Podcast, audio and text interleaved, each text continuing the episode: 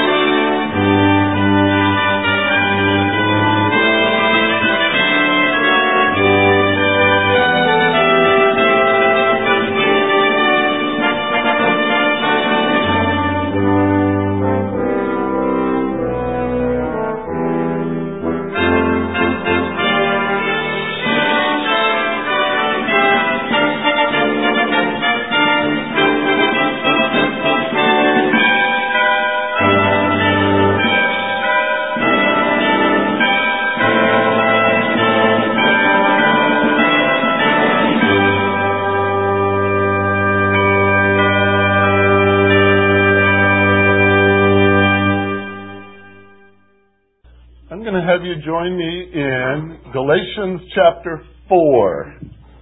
And tonight I want to speak about why I believe in the Christmas message. A little more personal, maybe, something that uh, comes from my own heart, as well as a lot of scripture I want to share with you. A lot of scripture I want to share with you. You already know I love Christmas. I mean, I could have it all year long, and it doesn't bother me at all. Um, we kept Christmas trees up for more than one month too, by the way. Uh, we decorate them for different holidays, but we love, I love the Christmas trees. I, I love the Christmas music, which you might come by the office in July and guess what you might hear? Some Christmas music playing off my, my laptop as I'm working on the sermon. I just, I just love the, the, the season. I just love it. And so when we talk about it, I could watch the movies like you might do as well, the Charlie Brown movies or the you know, uh, Miracle on 34th Street. We just watched that the other night. That was so much fun. Uh, but uh, we watch these things and we get excited, and we've seen the tradition, and we've been a part of all those things here and there. Um, the stories, the stories of Christmas and what it means to these people, even in Hollywood and the movies and such like that. Uh, is there a Santa Claus? The letter to Virginia if you remember in the newspaper many, many, many, many years ago. You weren't here, but you've surely heard of the Yes, Virginia, there is a Santa Claus story. Um, why do I believe in the Christmas message? You say, well, you should. You're our pastor. Right? Yeah, I guess that is kind of leaning heavy that way. But there's a reason for it. And I'll take you to Galatians 4, verse number 4 and 5 to start this evening. But when the fullness of time came, God sent forth his Son, born of a woman, born under the law, so that he might redeem those who were under the law, that we might receive the adoption as sons.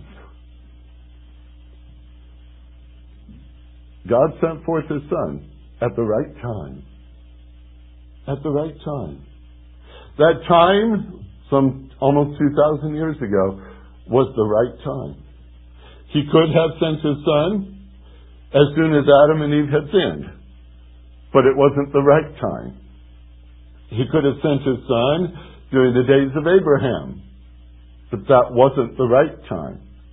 He could have sent them, sent his son during the days of David, the great king, but that wasn't the right time. We can march all the way through the history of the Old Testament but it's not until it was the right time that God sent forth His Son.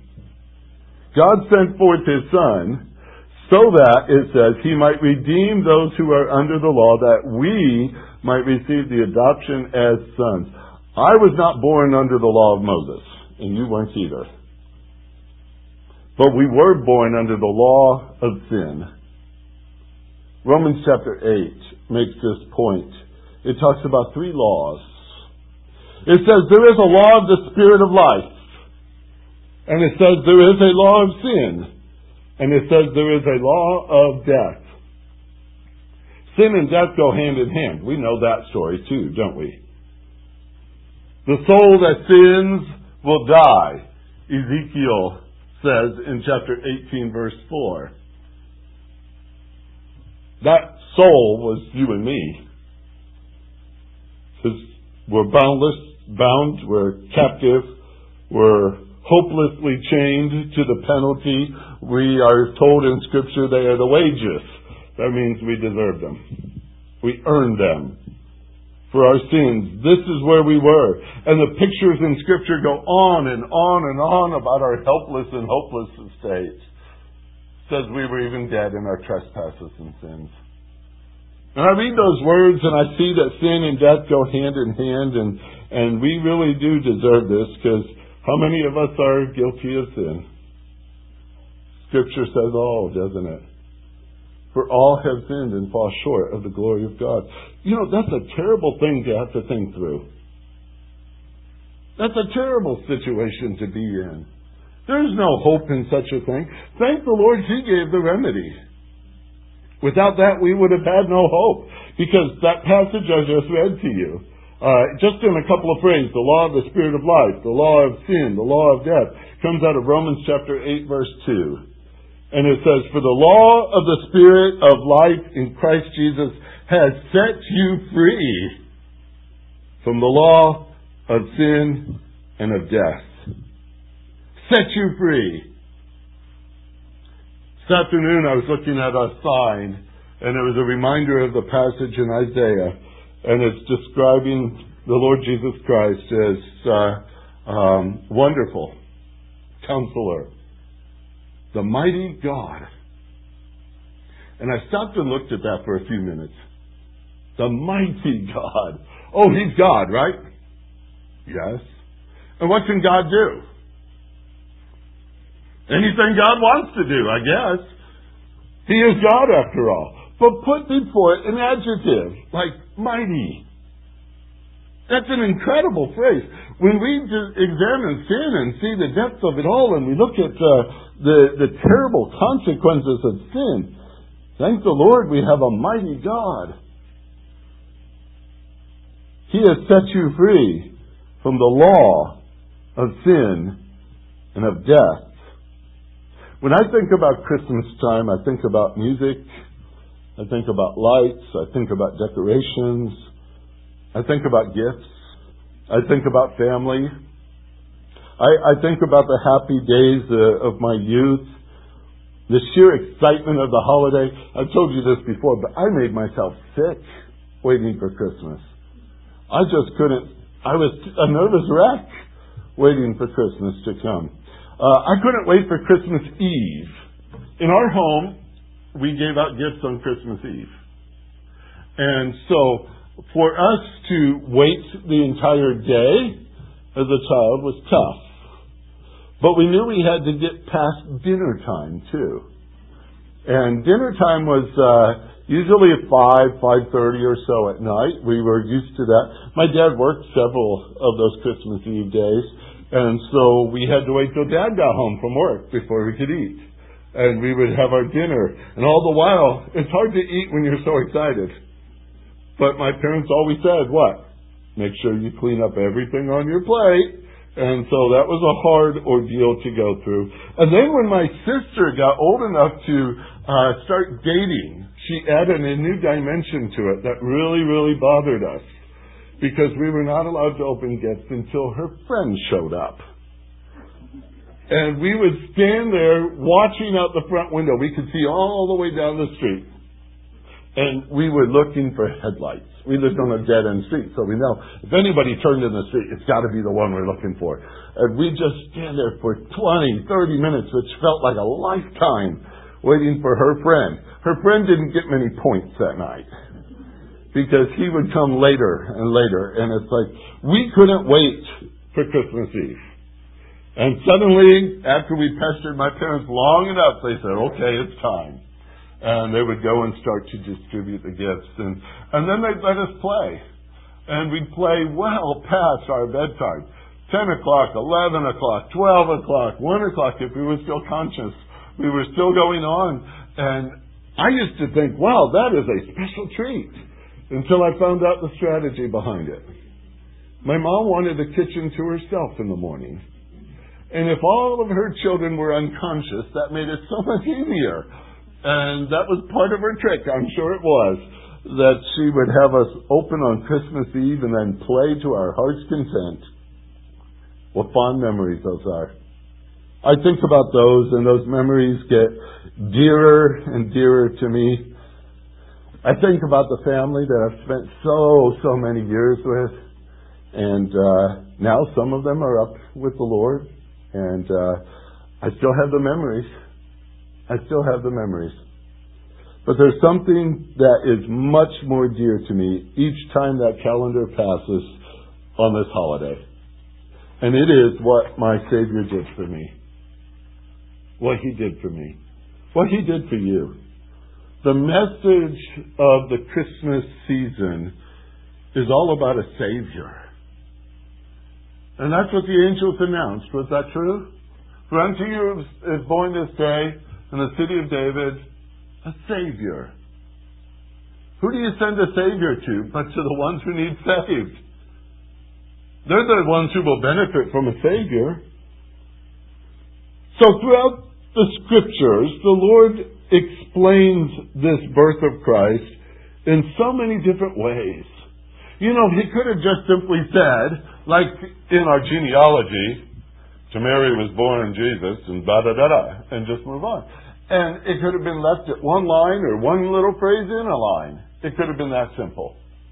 But what we have in Scripture, and what makes the pastor really happy, is how many different ways it's said in how many different passages and how many different people did the Lord inspire to write down another aspect of the birth of Christ? We have an enormous record of the birth of Christ and such variety to each and every one of the writers. Let's walk through some of them, okay? This is always fun. Let's go back to Matthew for starters. The book of Matthew, chapter number 1. Let's start at verse 18. Now, the birth of Jesus Christ was as follows. When his mother Mary had been betrothed to Joseph, before they came together, she was found to be with child by the Holy Spirit. And Joseph, her husband, being a righteous man, not wanting to disgrace her, planned to send her away secretly. But when he had considered this, behold, an angel of the Lord appeared to him in a dream, saying, Joseph, son of David, do not be afraid to take Mary as your wife, for the child who has been conceived in her is of the Holy Spirit. She will bear a son, and you shall call his name Jesus, for he, I love this, for he will save his people from their sins. Now all this took place to fulfill what was spoken by the Lord through the prophet. Behold, the virgin shall be with child and shall bear a son, and they shall call his name Emmanuel, which translated means God with us.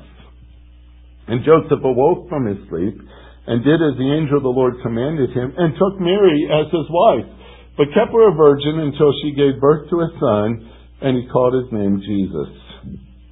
Then chapter 2, which is familiar for us. Now after Jesus was born in Bethlehem of Judea in the days of Herod the king, Magi from the east arrived in Jerusalem, saying, Where is he who has been born king of the Jews? For we have seen a star in the east and have come to worship him. When Herod the king heard this, he was troubled, and all Jerusalem with him. Gathering together all the chief priests and scribes of the people, he inquired of them where the Messiah was to be born. And they said to him in Bethlehem of Judea, For this is what has been written by the prophet. And you, Bethlehem, land of Judah, are by no means least among the leaders of Judah, for out of you shall come forth a ruler who will shepherd my people Israel. Then Herod secretly called the Magi and determined from them the exact time the star appeared. And he sent them to Bethlehem and said, Go and search carefully for the child. And when you have found him, report to me so that I too may come and worship him. After hearing the king, they went their way. And the star which they had seen in the east went on before them until it came and stood over the place where the child was. And when they saw the star, they rejoiced exceedingly with great joy. After coming into the house, they saw the child with Mary his mother, and they fell to the ground and worshipped him. Then, opening their treasures, they presented to him gifts of gold, frankincense, and myrrh.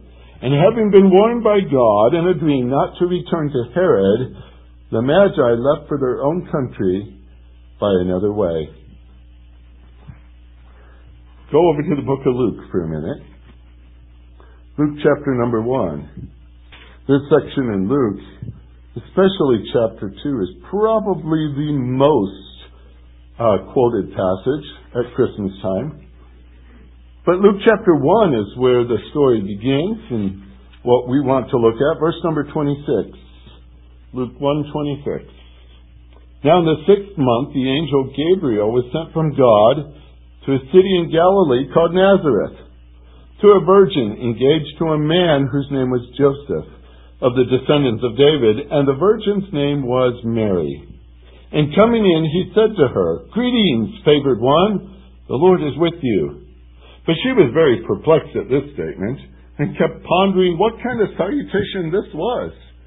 And the angel said to her, Do not be afraid, Mary, for you have found favor with God. And behold, you will conceive in your womb and bear a son, and you shall name him Jesus. He will be great. He will be called the Son of the Most High, and the Lord God will give him the throne of his father David. And he will reign over the house of Jacob forever, and his kingdom will have no end.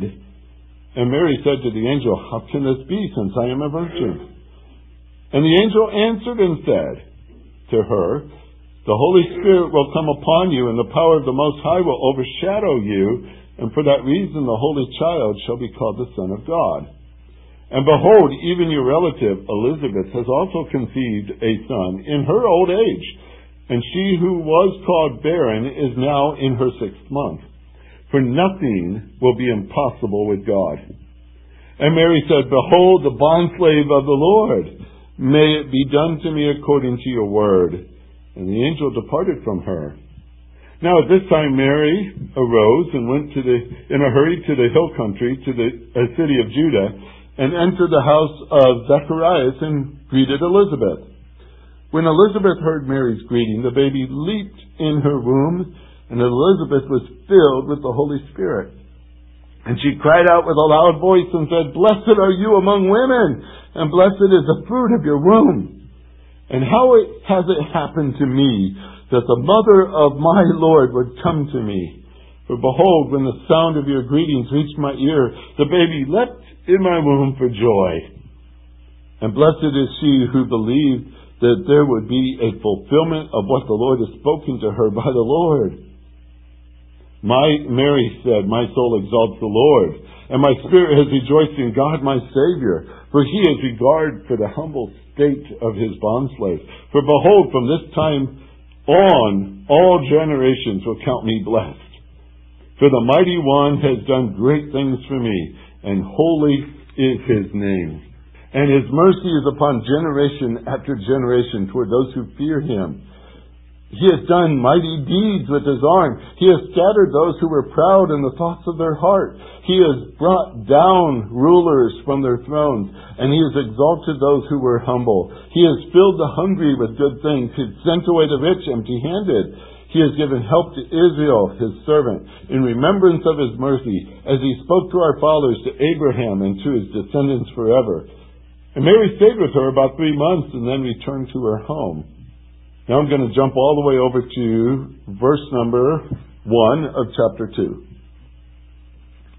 Now in those days, a decree went out from Caesar Augustus that a census be taken of all the inhabitants of the earth. This was the first census taken while Quirinius was governor of Syria.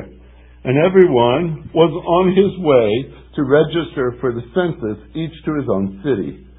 Joseph also went up from Galilee, from the city of Nazareth to Judea, to the city of David, which is called Bethlehem, because he was of the house and the family of David, in order to register along with Mary, who was engaged to him and was with child.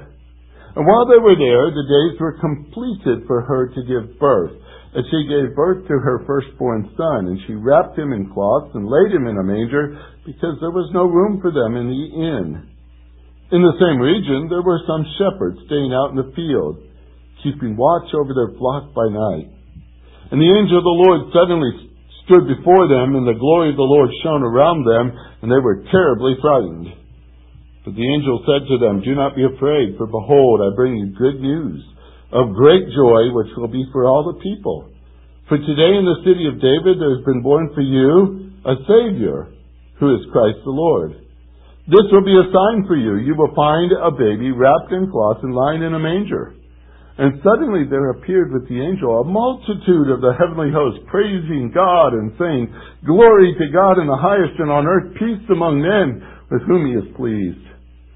When the angels had gone away from them into heaven, the shepherds began saying to one another, Let us go straight into Bethlehem then, and see this thing which has happened, which the Lord has made known to us. So they came in a hurry and found their way to Mary and Joseph and the baby as he lay in the manger. And when they had seen this, they made known the statement which had been told them about this child. And all who heard it wondered at the things that were told to them by the shepherds. But Mary treasured all these things, pondering them in her heart. The shepherds went back glorifying and praising God for all that they had heard and seen, just as it had been told them.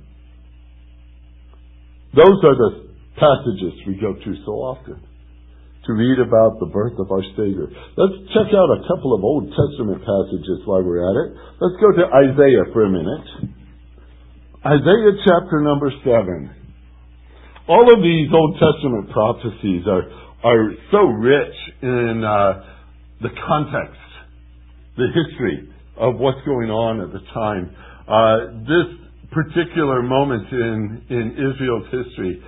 Ahaz is king. King Ahaz, well, he wasn't a very good king. That's saying it mildly.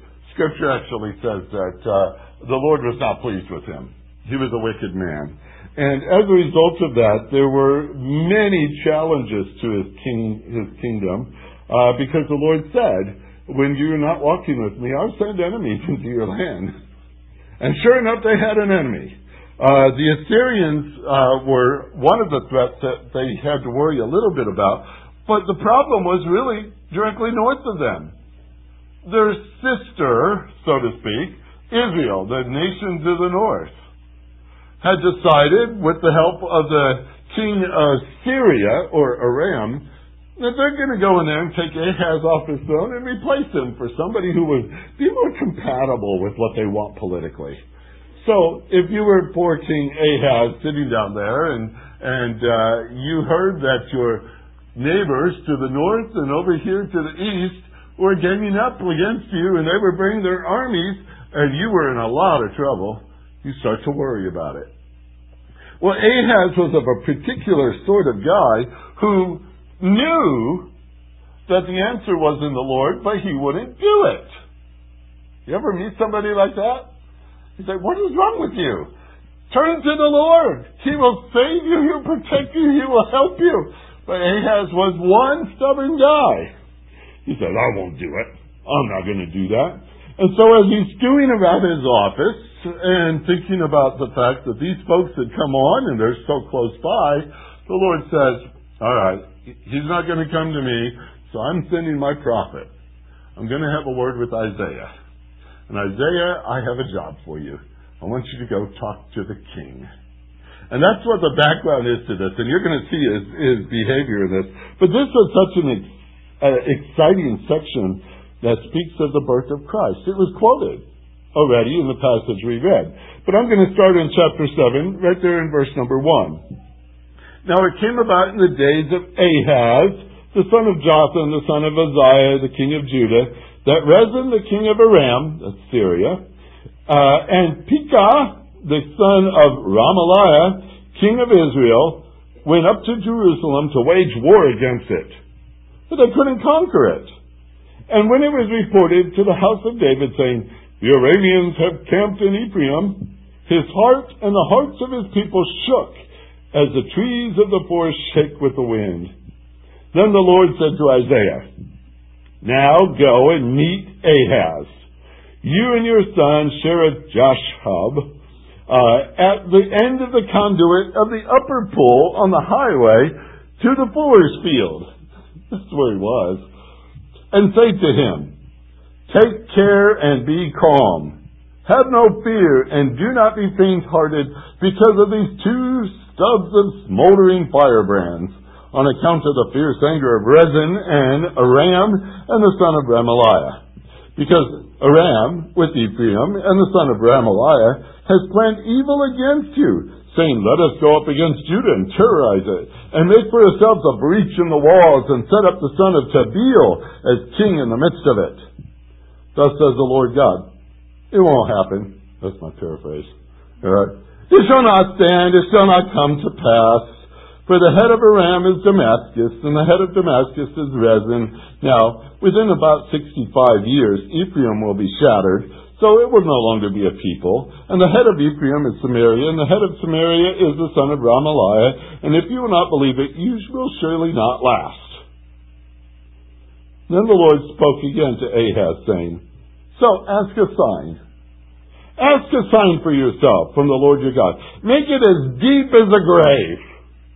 Make it as high as the heaven. Any sign you want. Because when people don't trust the Lord, they usually say, Give us a sign. How do we know? How do we know it's true? How many times did they do that to Jesus? But they said, Give us a sign. The Lord is the one inviting Ahaz, this stubborn old man who wouldn't even come to him. Says, Ask for a sign. Any sign you want. It doesn't matter what you want. Boy, that's quite a blank check, check, isn't it? Anything you want. Just ask for it, Ahaz, and I'll show you that my word is true. And Ahaz says, I will not ask, nor will I test the Lord. Sounds spiritual. But this man tested the Lord every day of his life. Just the fact that he was breathing was a test of the Lord, I think. Ahaz says, I will not ask. And the Lord says, okay, listen now, O house of David. Is it too slight a thing for you to try the patience of men, that you try the patience of my God as well? Therefore the Lord himself will give you a sign. Behold, a virgin will be with child and bear a son. She will call his name Emmanuel. What a sign! Does the Lord mean it? Is this just some wild thing? He says, well, let's, let's talk about the most bizarre thing ever happened. How about a virgin having a son? This is a sign. It's interesting. He records it here and he goes on to explain that even before this boy knows enough to refuse evil and choose good, these two kings will be gone. But when Matthew got a hold of that passage, and so many times the angels brought it up too. It's a reference to the Lord Jesus Christ. And that is a miracle. Don't ever underestimate that. It's a miracle. It's only something God could do. Is to have a virgin bear a son. That's a remarkable passage. Those over the many, many, many years of, of theology, especially in the uh, late 1800s, early 1900s, they wanted to get rid of this passage for all they tried. They didn't want it to say what it said. They did, they wanted to, say, well, it's a young girl, it's not a virgin. They wanted to change the passage over and over because they were of the sort that didn't believe in miracles. and they didn't give God's word any credibility. And they were the teachers of our colleges, of our seminaries. They were producing a bunch of others who would come out and minister to churches and tell them that it's not true. I love this passage because it speaks of something only God can do. Only God can do. And why is that important to me, along with all these other passages? Because salvation is something only God can do. That's what Christmas reminds me of. It's something only God could have done. Here in chapter number 8, let's stay right here for a few minutes. Chapter 8, go to verse 18. This again is another favorite passage I like to look at during this holiday season. I, I love reading Isaiah during the month of December. When I did my reading through the Bible in a year, I saved Isaiah for last because I knew it hit December and I wanted to read Isaiah in December. And this is another passage of the people so ingrained in their sin that they didn't look for the way out. They lived in it. They stayed in it. And should they have been left to their own, they would have never said a word. They would have laid there in that sin. And in Isaiah chapter number 8, starts in verse 18. Isaiah is speaking and he says, Behold, I and the children whom the Lord has given me are for signs and wonders in Israel, for the Lord of hosts who dwells on Mount Zion. For they say to you, consult the mediums and the spiritists who whisper and mutter. Shall not a people consult their God? Should they consult the dead on behalf of the living? Then they yell out, to the law and to the testimony. Well, if they do not speak according to the word, it's because they have no dawn. They will pass through the land hard pressed and famished and it would turn out that when they are hungry, they will be enraged and curse their king and their God as they face upward. And they will look to the earth and behold distress and darkness and gloom of anguish, and they will be driven away into darkness. Into chapter 9. But there will be no more gloom for her who was in anguish. In earlier times, he treated the land of Zebulun and the land of Naphtali with contempt. But later on he shall make it glorious by the way of the sea on the other side of the Jordan, Galilee of the Gentiles. The people who walk in darkness will see a great light. And those who live in the dark land, the light will shine on them. You shall multiply the nation. You shall increase their gladness. They will be glad in your presence as with the gladness of harvest, as men rejoice when they divide the spoil. For you shall break the yoke of their burden and the staff on their shoulders. The rod of the oppressor, as in the battle of Midian, and every boot of the booted warrior in the battle tumult. And the cloak rolled up in blood will be for burning, fuel for fire. For a child will be born to us. I love the way that comes right in there. A child will be born to us. A son will be given to us, and the government will rest on his shoulders, and his name will be called Wonderful, Counselor, Mighty God, Eternal Father, Prince of Peace. There will be no end to the increase of his government or of peace on the throne of David and over his kingdom to establish it and to uphold it with justice and righteousness from then on and forevermore. The zeal of the Lord of hosts will accomplish this. I long for that day when this land is covered with righteousness, when the Lord reigns from the throne. That day is coming. But the promise is right in front of you. You believe it? You believe it's going to happen? Everything else the Lord has said has come about. About the first coming of Christ. This speaks of his second coming too. It's just a beautiful passage. One more I want to take you to. Well, for now. But Micah chapter 5. Micah chapter 5. That's one of the minor prophets. Verse number 1 through 5. Now muster yourself in troops, daughters of troops. They have laid siege against us. With a rod they will smite the judge of Israel on the cheek. But as for you, Bethlehem Ephrathah, too little to be among the clans of Judah, for from you one will go forth for me to be ruler in Israel. His going forth are from long ago, from the days of eternity. Therefore he will give them up until the time when she who is in labor has borne a child. Then the remainder of his brethren will return to the sons of Israel. He will arise and shepherd his flock in the strength of the Lord, in the majesty of the name of the Lord his God, and they will remain because at that time he will be great to the ends of the earth. This one will be our peace. I love that phrase. This one will be our peace. You know, that was written 2,700 years ago. 2,700 years ago. If I move back in time and, and I'm working my way, as you can probably see, I'm moving my way backwards, I go back even further than that. I go back to a time when there wasn't even a calendar. Let's go all the way back to where John starts his story. The Gospel of John, chapter number one. I want you to see something so precious in this passage of John, chapter number one. Who is this one who has been born that we have been speaking about over and over and over again? In the beginning, John says, was the Word. He must be eternal. And His Word was with God. He must be one of the Trinity. And this Word was God.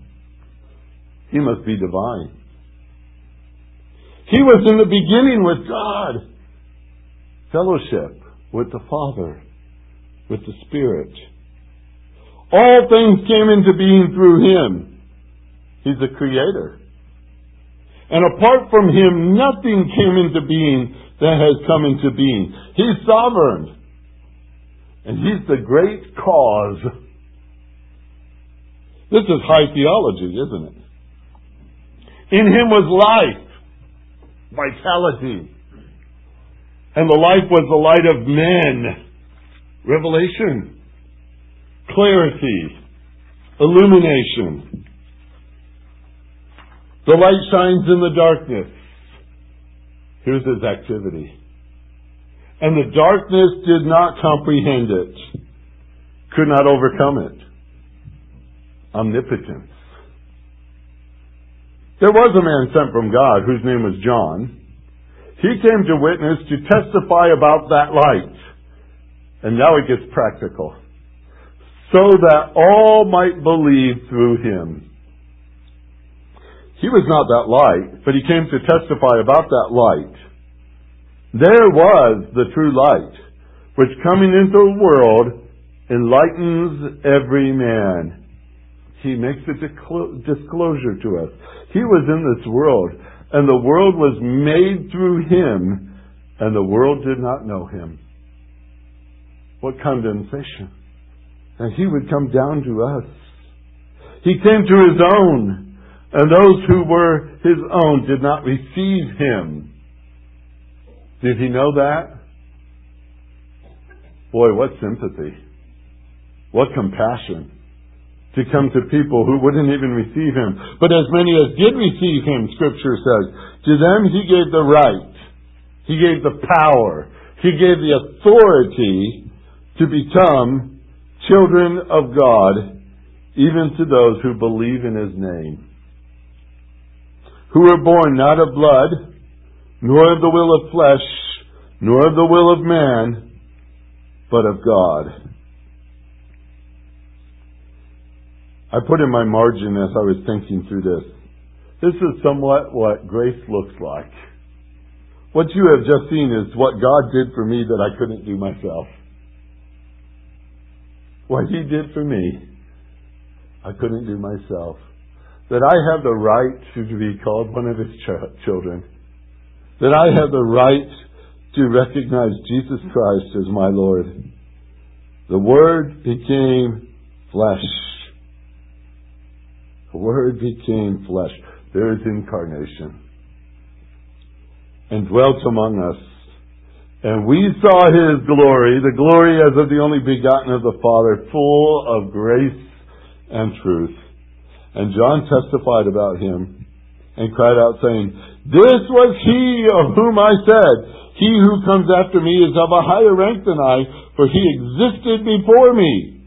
For of His fullness we have all received, boy, is that undeserved, grace upon grace.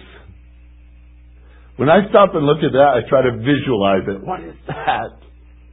If I have grace here, you put more on top, and put more on top, and put more on top. Keep stacking it up.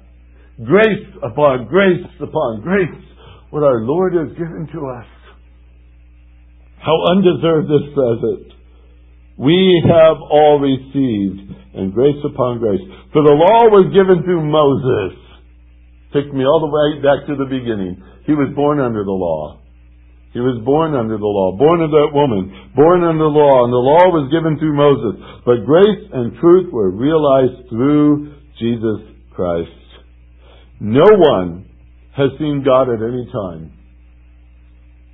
The only begotten God who is in the bosom of the Father, He has explained Him. How else would we ever know the meaning of this season? How else would we ever know what it is to have your sins forgiven? How else would we ever know the kind of God we have who loves us and who looks down upon us with pity and with mercy and with grace. And He sees us in our helpless state and He says, I've got the answer for that. I'll send my Son. My Son. This same omnipotent, eternal, divine, creator, so sovereign, so great, so much of life and revelation, clarity and illumination and all that He is, He came and took on flesh. He was born of a woman. He was born under the law so that he might redeem those who are under the law and that we might receive the spirit of adoption. We might have a part in all that. That he should look upon you and me and say, I love this one and I give my son that they may be saved. He sent us a Savior. Aren't those precious things? That's what our season's all about. You want to know what I believe and why I believe it? It's because Jesus Christ came. That's the Christmas message. Jesus Christ came. He came for us. He came to save us. Even, folks, as stubborn as we are, He didn't let that be the hindrance, did He? He came for us. I just love the grace and the forgiveness that comes through Jesus Christ. I just love that story, don't you? When we talk about our Savior this time of year, underscore Savior. People will say, let's talk about the baby. Say, no, let's talk about the Savior. Because that's who was promised to us. He didn't say a baby, but he will always be my Savior. Always be my Savior. So what does it mean to you? What is this all about? Do you have your heart set? Are you already enjoying the truth of the season? It's a blessing to know it, isn't it? But it's also a blessing to share it. Maybe you know somebody who needs to know it. Talk to them. Tell them why it's important to you. You don't have to start with, what's wrong with you? But you could say, why is this important to me? I want to tell you why this holiday is so important to me. You've got a Savior, folks. Isn't that worth rejoicing over? Heavenly Father, what a great thing you have done. What a great thing you have done for us. That you would send your Son, knowing how sinful we are and how stubborn we were in that sin, you would still, still send your Son to take our place on a cross, to take the penalty for sin to take away the consequences of sin so that we might be called children of God, that we might have a Savior and we have a future. We have so much to rejoice in this time of year. I thank you, Lord, for the complete story. From one end to the other, your scripture talks about what Jesus Christ would do for us. And I praise you, Lord, for it. I give you the glory. I sing with those angels tonight. Glory to God in the highest. Glory to God in the highest. Lift up our hearts, Lord, and help us to see. Living in a dark land like we do now, we have a Savior. And this world needs to hear it. So prompt our hearts, we pray, as we enter into a season of rejoicing. Let us be quick to tell people why we rejoice. Thank you, Father, for what you've done. Thank you, Lord Jesus, for coming, for paying the price on our behalf. Thank you, Holy Spirit, for making us see it, understand it, and teaching our hearts and drawing us into the body of Christ. What a great thing you have done, Father. We praise you in Jesus' name. Amen.